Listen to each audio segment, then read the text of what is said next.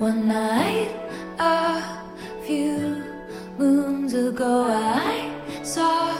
flecks of what could have been lights, but it might just have been you passing by unbeknownst to me. Life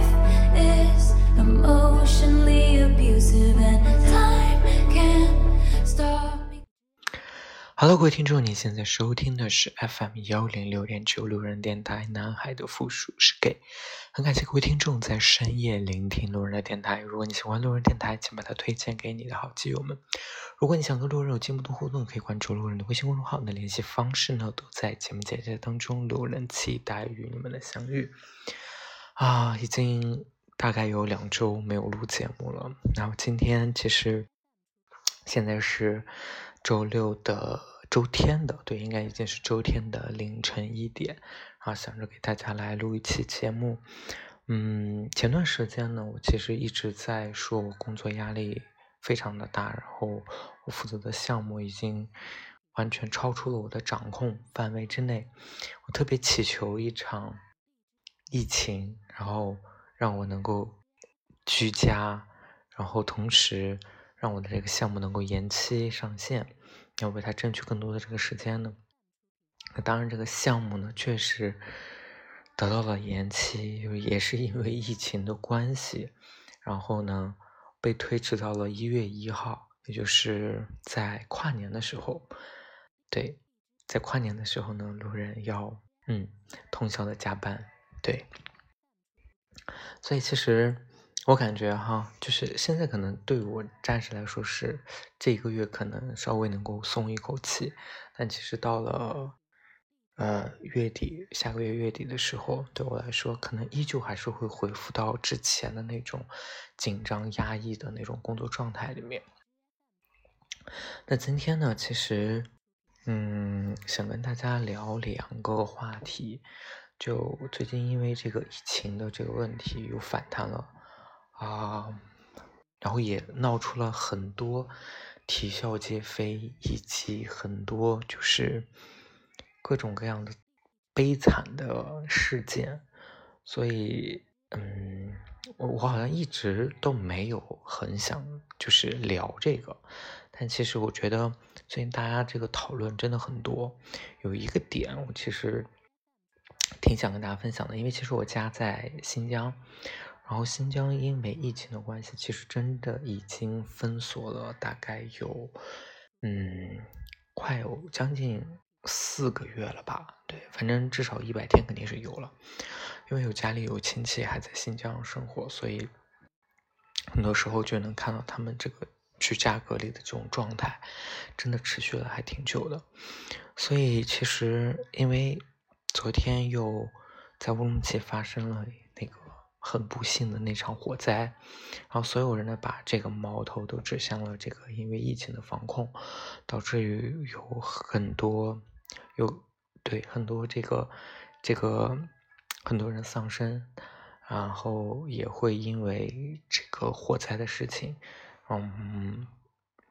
我相信很多人会很愤怒。我们昨天也看到了非常多相关的这种报道，嗯，来去谴责。其实对我而言，哈，我我可以，哎，怎么说呢？就是我我。其实从我自身而言，我因为我的收入并没有因为我居家这件事情而受到影响，所以其实对我个人而言，我是不是并并不排斥居家隔离？所以有有相反，其实我是因为我没有社交，或者是我没有社交的机会，所以相反，我更喜欢。就是给自己找一个借口，说本来我是没有朋友去可以约饭的，没有朋友去可以社交的，那我就可以给自己找一个借口，说，哎，因为疫情我居在家，所以我没有办法出去社交，就给自己这样的一种心理安慰。其实我个人认为，就是，嗯，我并不排斥居家这件事情，所以我分析就是。现阶段对于这个，嗯，居家隔离这件事情非常反抗的。我觉得我见过有两种人哈，第一种人真的是因为这个生活所迫，因为比如说哈，像出租车司机。比如说，像一些这个商场的这种服务性的这种人员，他的工作跟他的这个收入的提成，跟他的这个出勤是相关的。如果他们不能够去去到店去卖货，或者去面对客户的话，那他的这个业绩会受影响。所以，这种工作人群，他的收入会非常的，就是因为疫情居家这件事情而受到影响。所以他会有非常大的这种反抗的阻力。那第二种呢，我看到的相反是这种，就是嗯，比较精致的、比较有钱的那种人，他们呢，就是就是可能是因为他们已经潇洒惯了哈，所以他们就会去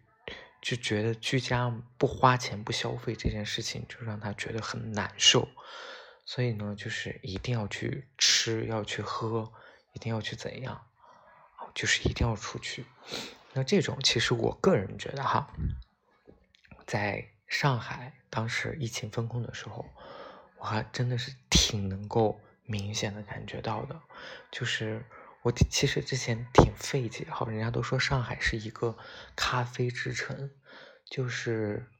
以前没有特别多的感触，直到因为疫情那次疫情，有很多的人在后疫情的那段期间，已经开始就是，比如说你在天桥上喝咖啡，比如说你在这个小区下面摆个这个这个露营的台，露营的这个场所，然后去喝咖啡，就这种咖啡的文化真的是已经深入到上海上海人的骨子里，所以就是。对于他们来说，他们一定要出去，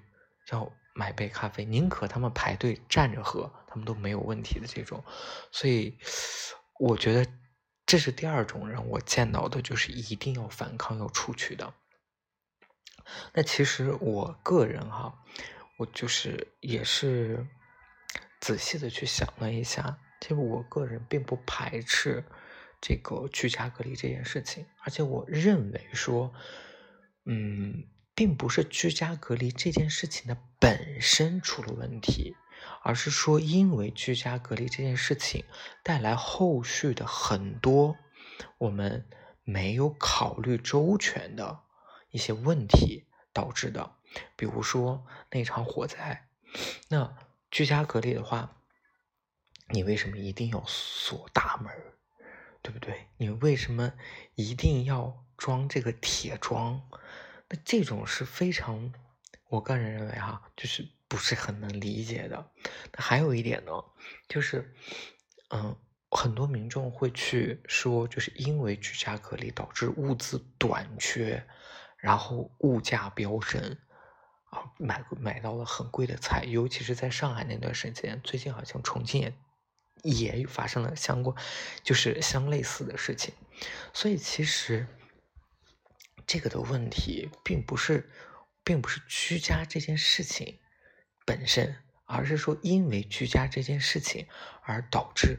后续的很多我们在就是相关人员的这个嗯配套服务上没有跟上，导致于说发生了很多这种就是刺激的这种危害或者是伤害，确实因为是是这样的，就是。我觉得，哎，我觉得真的就是，我不，我我承认哈，就是我们所谓的就是政策的制定者，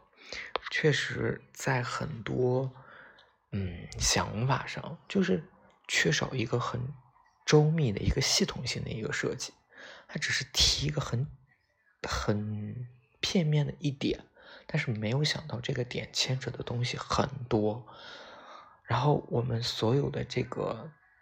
地方政府的这种执行官呢，又没有办法能够做到面面俱到，而导致的这种问题。其实你说这场火灾，很多人去分析了这场火灾，有很多很多的这个原因，真的有原因的地，就是嗯，我们再去仔细去看一下这些原因，有一些可能也并不是因为居家隔离这件事情，那有可能这个小区本来就年久失修，对吧？那只是说大家因为压抑了太久，所以需要有一个爆发口，需要因为这件事情把就是因为这件事情把它归咎于我们。这个防控的这个政策，所以其实是，其实我也我我也能理解哈，就是说我们为什么出了一个所谓的这个放放松防疫的这二十条，其实就是想要去让老百姓慢慢开始能够感受到我们有一个就是放松的一种趋势。啊，这是一个向好的趋势，给大家去信心，给资本信心，给国外的这种，这个这个资本啊，这个给很大的信心。那其实我看到的哈，很多人一直都在说，其实没有放松，但真的我在成都这个城市生活的时候，我真的觉得比以前放松了。就也也有可能是成都它这个城市它的这个政策执行的可能，嗯，制定的比较好。也就是说，以前都是按小区去分的，现在真的是没有，现在基本上都是按楼栋去分，而且也没有特别强制说你不可以去哪里，不可以出入哪里，这个都还好，真的没有这种强控，对。然后，嗯，所以其实我个人认为哈，就是问题的本身不在于说隔离这件事情，而且我一直觉得哈，我以我自己的这个想法来说，嗯，我认为其实现在去在这个时间点，尤其是在冬天，在疫情特别容易就是爆发，嗯，特别容易。进行这个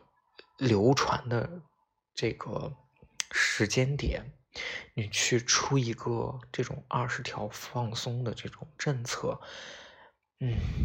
并不是一个很好的一个时机啊，我个人是这么认为。就是你看石家庄这个就是一个很好的一个教训，对吧？我就觉得就是真正的这个适合的节点，可能是在过了年以后，然后到春天的时候。啊，到三四月份，那可能就是这个疫情，它已经过了一个，就是其实冬天大家都知道很容易感冒，很容易去发生这样，就是患有这种这种疾病的风险会比较高。那我们慢慢到了春天，然后再对嗯嗯民众去教育说我们，而且其实现在。我觉得民众的教育很缺失，就是说，尤其是像我父母这一代的人，他们看太多的这种抖音、这种短视频，他们自己就会认为说，因为抖视抖音视频里面就是宣扬的，就是说，哎，这个病毒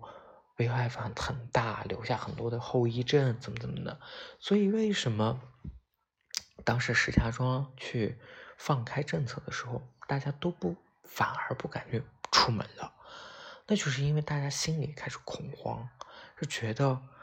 我们已经没有最后的一道保障了，我们连核酸检测都没有了，那我们只能靠自己，那就大家都不出门，就是这样的一种状态。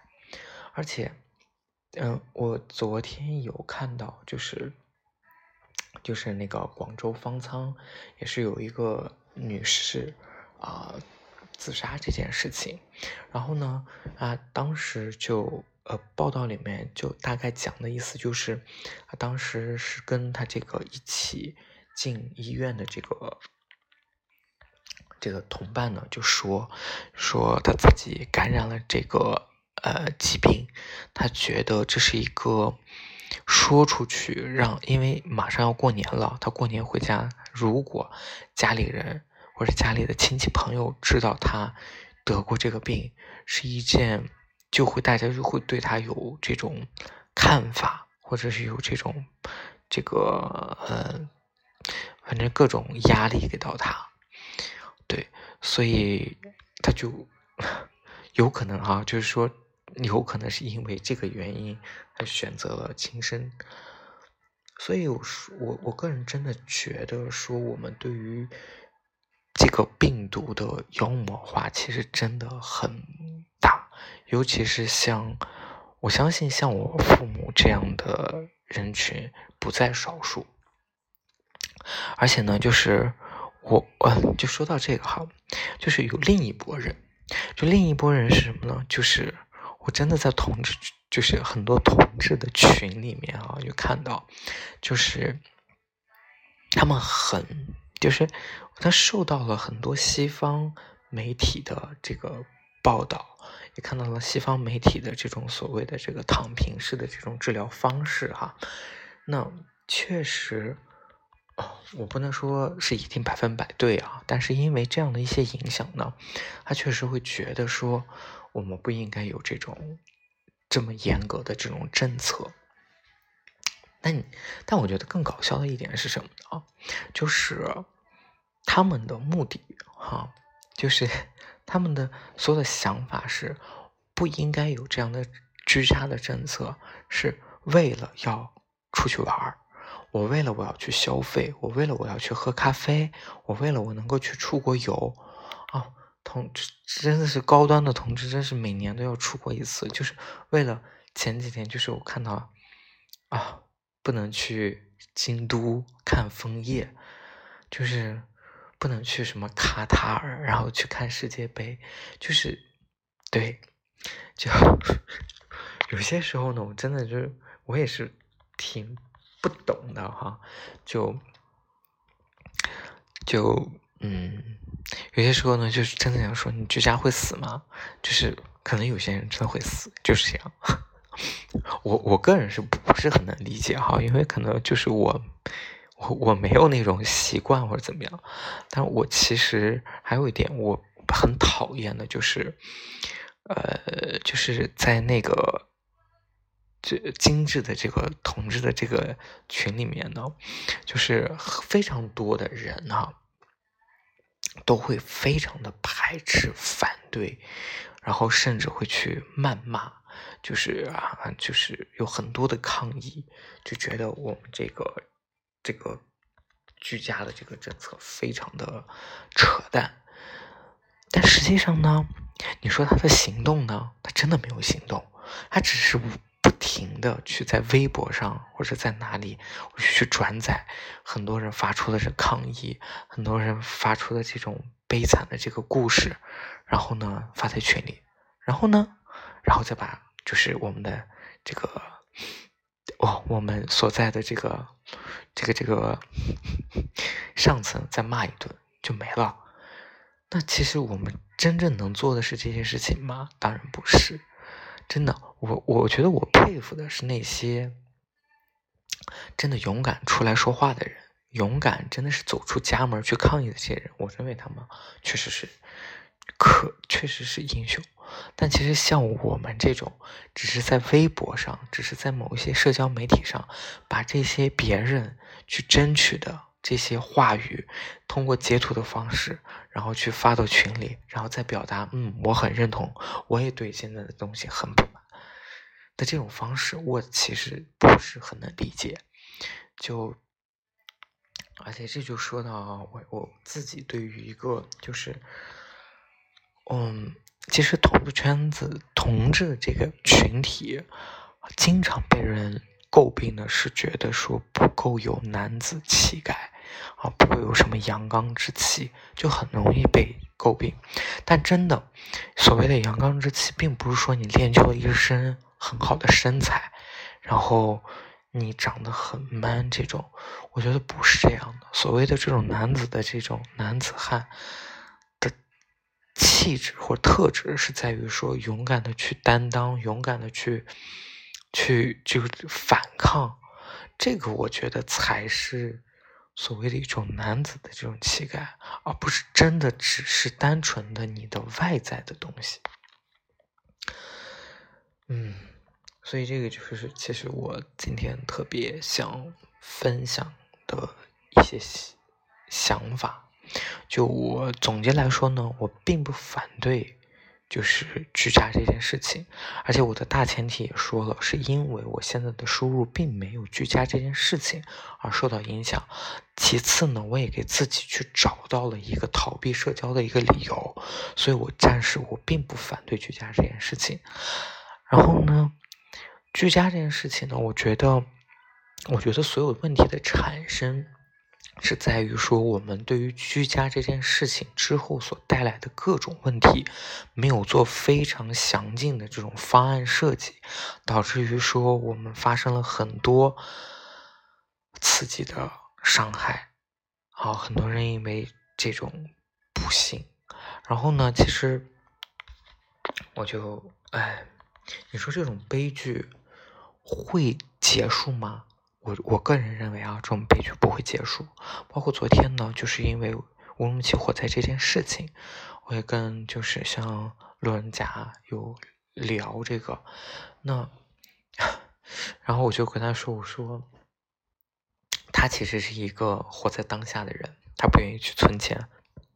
有多少花多少。但其实我刚好跟他属于相反类型的，所以呢，就是我。他就说：“啊，我其实当时就跟他说，我说，那就是既然我们发生这样的事情，那给我们的警戒呢，就是活在当下，然后就是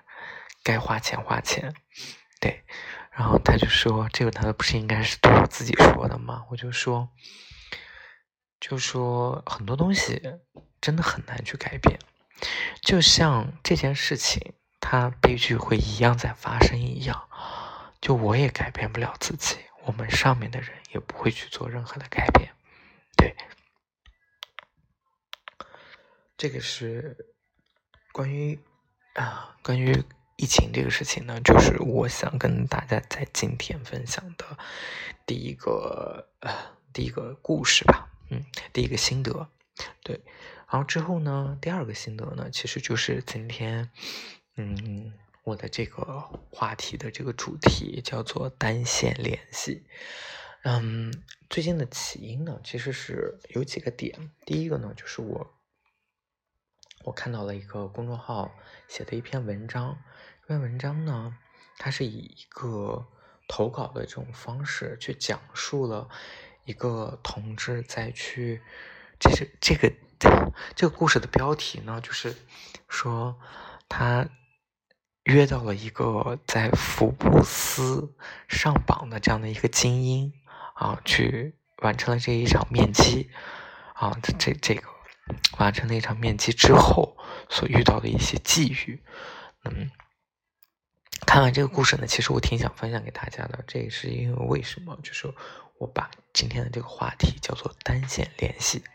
啊，简单的跟大家分享一下这个这篇文章哈。那这篇文章他写的就是我是 K，是一名普通本科的大二学生，家里条件一般，自己长相也算普通。上课之外呢，在一些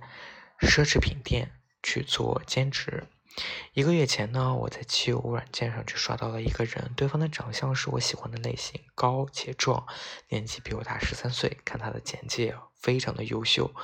国外。顶级大学 MBA 毕业，在英国、加拿大、香港、上海等多地生活，曾经登过福布斯中国三十岁的精英榜。我在微我在软件上和他聊了一夜，又加了微信，看他的朋友圈，觉得他是一个特别努力且温柔的人。说努力是因为他常常各地出差工作到深夜；说温暖是他身边有不少朋友，有了烦恼都会找他倾诉。而他也总是耐心倾听。聊了一周呢，他提出是否愿意见面，我当然愿意。为了见面呢，我特意找了当地最好的美发店，花了三千元做了一个头发。我提前二十分钟到达星巴克等他，我发信息问他要喝什么，要不要我帮他点咖啡？他说不用了，太晚了喝咖啡会影响睡眠。我依然主动为他点了杯。抹茶拿铁，红茶拿铁，说错了。我坐在靠窗的位置，看着外面的人流，等他出现。他出现了，通过窗子望向我，极其潇洒的用手指了指店门口，示意我出来。如果说之前对他我只是心动，那出现在我眼前的那一刻，我是真的喜欢上他。我们去了一家他提前订好的西餐厅，他让我点餐，因为我没有去过西餐厅，不知道该怎么点餐，所以是他帮我点的，记得特别清楚。餐前面包上来，他主动拿起面包帮我蘸酱递给我，这般细心，我彻底沦陷了。西餐厅里，我们聊了许多，他给我讲了许多在国外生活，在美国冲浪，在加拿大滑雪，讲了很多我没有经历过的事情。他的眼界很开阔，我也给他讲了我的事，比如我如何拿着简历跑了二十家奢侈品店，最终求得了一份兼职的经历。他说我很努力，也说自己比较喜欢卷的弟弟。用餐结束时，他说要去趟洗手间，叮嘱叮嘱我。等他回来买单，我希望还有下一次的约会，所以在他上厕所的时候，自己主动买了单。出了餐厅，我们漫步，走到一片无人的草坪时，他突然说了下，他突然说：“我可以抱你一下吗？”在他拥我入怀的那一刹那，我主动凑上脸，亲了他脸颊。他显得有些惊愕，但也没有生气。我告诉他，我从来没有做过爱。他说：“如果我以后想尝试。”他愿意配合。回家回到家后呢，我告诉他今晚的约会我很开心，他回复开心就好。之后几天他没有主动给我发信息，我也克制住想联系他的冲动。第三天我终于忍不住给他发了信息，他说：“哥哥，我想你，我们还可以见面吗？”等了许久都没有回复。第四天我又给他发信息，接着。请教他创业事项的话头，因为之前他鼓励过我创业。信息发出后依然没有回复，我整个人就不好了，情绪很差，看书看不进去，不自觉的会掉眼泪。第五天，我鼓起勇气向他告白，发信息说：“哥哥，我真的很喜欢你，也许我对于你只是一时的解压，但我愿意为哥哥解压，不管是精神上的还是身体上的。”我都愿意，依旧没有回复。我想，也许他太忙了，所以不回复我。所以去社交软件上看他是否登录。我发现，在社交软件上他已经把我拉黑了，微信还没删我。这几天我整个人的精神状态特别差，焦虑的彻夜失眠。中午兼职时，突然抑制不住，一个人去厕所哭了好久。其实我想跟大家分享这个故事呢，其实更想说的就是，这是我曾经的经历。我觉得很多同志都会有一个做灰姑娘的梦，梦见自己遇见了白马王子，遇见了那个王子，自己始终就是那个灰姑娘的故事。也许我真的以前受到了很多。很多就是比较文的这个侵蚀，所以呢，我自己也很爱去做这样的一个幻想，而且他的这种经历是完完全全的可以复刻在我身上的，就是面完机以后，我会去主动买单这件事情，但是面完机之后，我不会再有任何的灰心，就我啊。对，就其实我刚才在跟大家分享这个故事的时候，我边念我边其实在笑，是因为我觉得真的很可笑，这就是我，这就是我的经历，这就是我可笑的经历，所以有些时候我真的觉得就是老天真的很爱捉弄人，就我甚至其实有些时候我真的觉得不知道自己出了什么问题。就当时我真的就是，我就抱着他这样的一些想法，我也真的自己会难过很久很久。但这篇文章呢，不仅仅只是分享了这一个故事，而是通过的这个故事以后呢，他去咨询了就是这个公众号的这个发布者，于是有了之后的这些对话。说学长，我好难受，不用难受，你就当做是做了一场梦。我现在该怎么办？能怎么办？梦醒了就继续生活。我真的没有机会了吗？完全没有，从一开始就没什么机会。你们之间的人生差距太大，这种差距不仅仅是财富上的、社会地位的、交际圈子的，也包括人生的进程不同。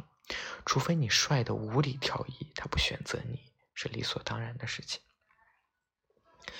如果他对我没感觉，为什么约会时会对我那样关照，帮我蘸面包酱，主动说想抱我？在对方的意识里，或许都谈不上这是一场约会，就是普通的面基。帮你蘸面包酱是他平日的社交礼仪。至于要抱你，或许是当时特定氛围下的冲动吧。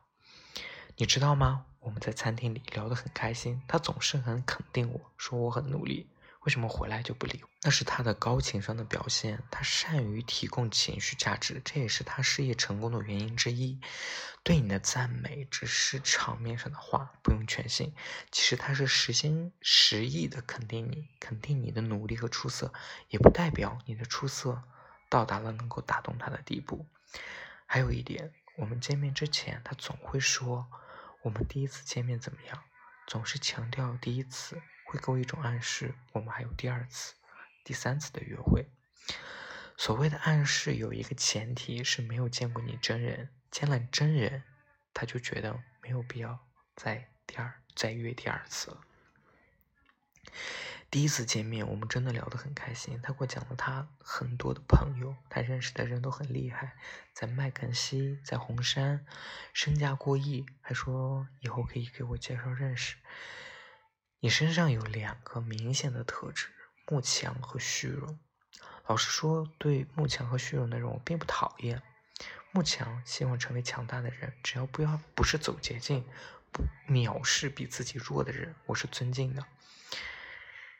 虚荣在合法合德的前提下，靠自己的努力，靠真实的本事获得荣誉，我也是支持的。但是任何心理倾向都要有度，过了度就不好。你的慕强和虚荣心理，我个人觉得有点过重。你太渴望成功了，他对你的吸引不仅仅是外貌上的吸引，更主要的是他给了你一种幻觉，让你觉得通过他你可以快速的获取成功，快速的进入他的能量圈子，借助他的能力让自己拥有荣誉。现在他不理你了，不仅是爱情的梦碎了，也是你的梦想之中成功之梦。荣誉这么的碎，像他这样级别的人，什么样的人靠近他，有什么样的动机，多半是能一眼洞穿的。西餐店的费用，无论是年级、阅历、财富，还是主客方，他买单都是情理之中。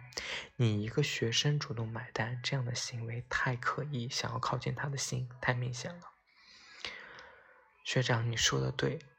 当他说到他的那些人脉资源时，我的确会想，以后会不会对我的事业有帮助。但是我朋友说我主动买单有损他的自尊，没有让他满足男人的成就感，所以后面不理我，是这样吗？别听你朋友瞎说，他这样的人自尊不会因为一顿饭钱而受伤，他的男人成就感也不会通过你为一顿饭钱买单来满足。我在想，是不是约完后那三天，我不应该刻意的不联系他，应该保持表达我的喜欢，让他感受。如果那样做，会不会现在是另一另一番情况？完全不会。像他这样的人，不会缺乏自信。但凡他喜欢的人，多半会主动出击，就如主动约你出来一样。他对你的心态和三天没联系他毫无关系。他寻找啥都跟你没关系，相信我。十年后你再回头看这段经历，你会感激，感激他没有再回你的信息，感激他让你早日梦醒，回归现实。就分享这个故事呢，其实也是源于我，第一是源于我自身，就是遇到过这样的情况，而且不止一次。我其实我也。有非常的慕强的心理，我慕强到就是说，我觉得哦，真的慕强和虚荣这两个，我心里真的是有。对于慕强这件事情呢，就是我在豆瓣做事，就是去社交这个，我会很体现的比较比较淋漓尽致。就是我我会去对一个人有好感，并不会因为他的长相，而是因为他过往的一些经历，比如说他的工作，他的工作是否。有出国的这个经验，他的工作是否做到了高管级别，工作能力是否很强。然后第二个呢，就是我会去关注他过往的这个经历，尤其是他在对他前任的这个经历，啊，是不是足够的关心他，是不是经常给他花钱，然后是不是经常为他就是带上各种惊喜。当然，这些事情真的是我所憧憬、我所幻想的，当然也是我至今未得到的，对。所以其实我会发现，我真的是一种就是慕强心理，然后呢是一种属于这个也不属于，哎，也不属于这个脑恋爱吧。这个就是会我会去设想一种情景，就是当我跟这样的人在一起以后，我是不是会过得幸福？哦。对，所以呢，我就会对这些人会莫名其妙的去产生好感，即使我没有见过这个人，即使我真的没有跟他沟通过、交流过，但我只要是看他的这种文字，看他之前发的这种过往的这种经历，我就会对他产生好感。然后呢，第二个呢，就是说这个虚荣，其实虚荣这件事情对我自己而言，我是一个非常非常矛盾的人。我之前可能已经无数次的说过，我是一个。既想要去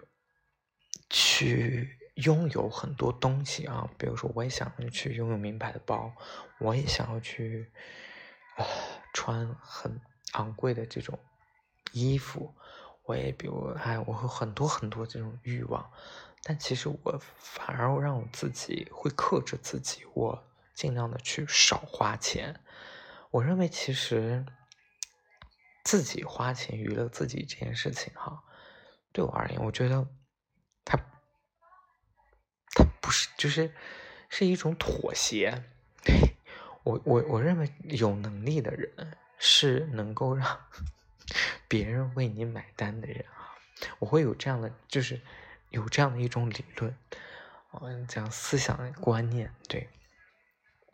我觉得就是很多人就说，哎。就是我自己挣钱，我自己花，我自己买给自己想要的东西就很好了。但其实真的就是有一些东西，当别人买给你的时候，跟你自己买的时候是完全不一样的感觉的。是所谓的，我再说一下哈，就是其实我到时候我真的很想开一个话题来再跟大家聊一下，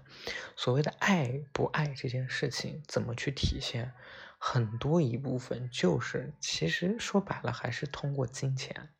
爱不爱这件事情。当你穷困潦倒，你去很爱这一个人的时候，怎么去体现，真的很难。我们看了很多，比如说哈，我们真的看了很多这种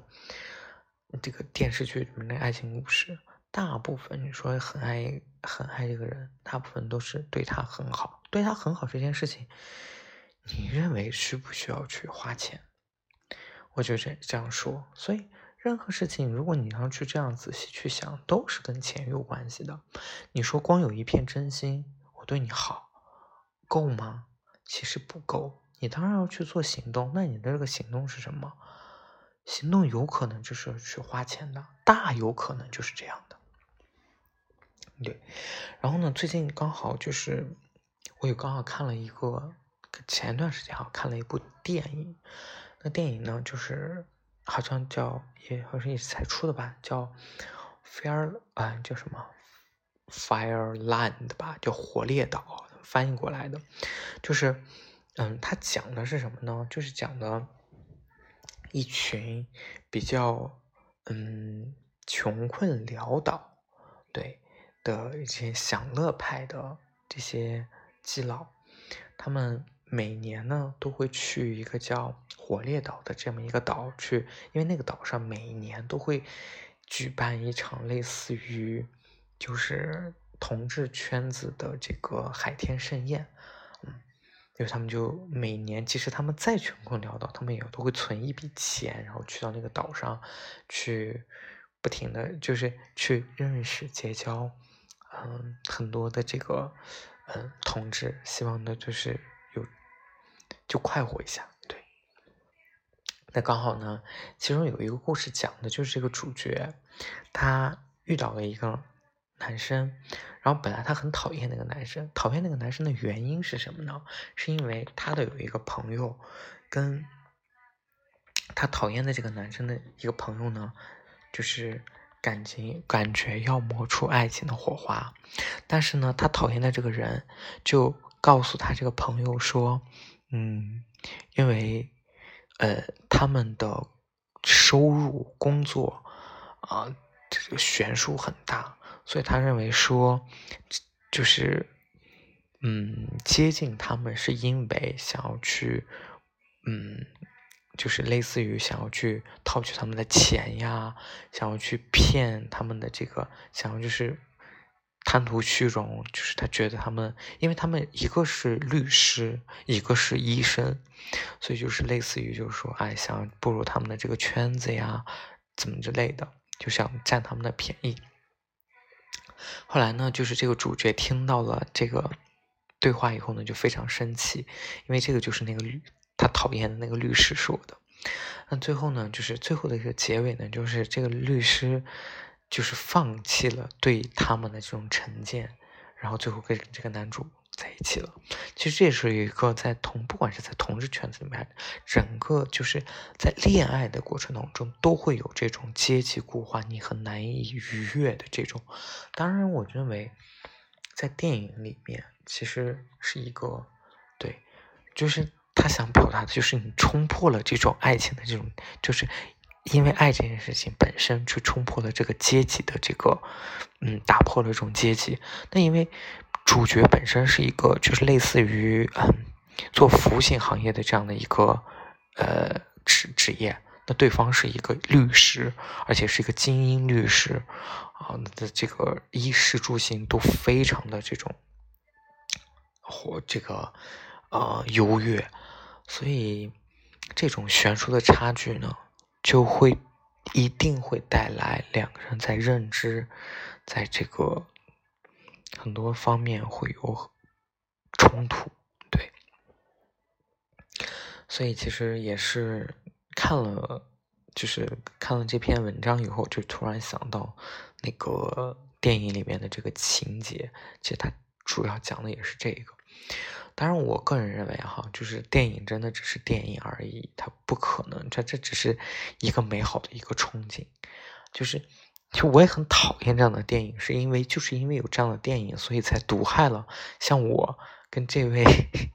这位 K 先生一样哈，就是会抱有这样的幻想，嗯，但其实大概率在现实生活当中，我们都不是那种幸运儿，都不是电影里的那个幸运儿，去能够去冲破所谓的这种阶级，就真的是像他这个学长说的，除非你真的优秀到。哪一点能够让他觉得你非常非常吸引他的？比如说你帅到无可救药，比如说你身材就是很好，你气大活好这种，就让他欲罢不能。对，但是正常我们都做不到。然后其实，哎，其实前段时间呢，就是我因为工作这件事情让自己压抑太久了，所以也是。啊，因为延期项目延期了呢，我就专门，我大概花了就是这一周的时间，我基本上我自己让自己去脱离，脱离工作，然后尽可能让自己不要去想工作。但我开始放纵了自己啊，就是这个可以之后 说一下。但有一些，就是我前两天我特别喜欢的一句话啊，我其实挺挺想分享分享给大家的，就刚好也是看到了这个。这篇公众号以后，他当时有一个情节，就是自我怀疑，就是当我喜欢这个人的时候，当我见了他以后，我确定我喜欢这个人的时候，我好去给这个人不停的去发信息，我很想去验验证我自己，我他是不是讨厌我，他是不是不愿理我，到底发生了什么问题的那种。焦急的心态，似乎总是这样。面对喜欢的人，你会不由自主的去产生一种执念。似乎对方越是忽略你，就会越想要去吸引对方的注意。他越不回你信息和电话，就越能刺激你去骚扰他的这种欲望，甚至到最后成了一种歇斯底里的偏执。就这种状态，我太了解了。就我真的是无数次去经历这样的这种痛苦的经历，你可以说它是一种自我性的折磨，就是一种偏执，就是你很想去印证说。是不是你想的这样？你往一个非常坏的方向去想，但是你很想去印证说，不，他不是这样的。就是当他给你有回应的时候，你会非常的那种异常的兴奋开心，因为你觉得原来是我误解他了。但当他不回你的时候，一切像你预想的那种发展的时候，你就会越来越想，就是越想越，就是怎么说呢？越糟糕。就糟糕的就是会怀疑我自己，就是是我的问题，让这样的人不没有办法喜欢上我。对，所以我就觉得这个就是我自己的很真实的一个写照，然后想分享给大家。然后不知不觉呢，真的就是我一个人也只叨叨了这么久啊，都快五十分钟了，所以已经很久没有给大家就是聊这么多，但也是想借着这个节目给。大家分享一下我最近的一些心得体会，对，然后呢，嗯，前段时间呢，就是嗯，也有朋有我，我真的很感谢有一些听众朋友们哈，就是一能够一直来支持我听我的节目，但是我认为啊，我的这个节目的这个收视率、收听率不高。嗯，确实不高，因为我也确实没有给大家去阐述、产出很多特别有营养、特别有价值的一些，嗯，观点呀、思想啊等等的。对，然后我也知道，我觉得现在我已经越来越封闭了，我已经越来越没有。其实我也很想去跟人合路。但是我去，我现在的这个人脉已经越来越少，越来越少，所以导致于我说我尽可能的都是在自我去不停的去输出。有些时候我去偶尔在 B 站上看到几个朋友一起录节目的那种状态，我真的很羡慕，但我真的很难去拥有。唉，所以就是，哎，我都觉得我人生的时候太拧巴了，真的太拧巴了。就很多我我想要的东西我都没有，就是这样。好了，再次感谢各位听众在深夜聆听路人电台。完了，各位听众，成都今夜请将我遗忘。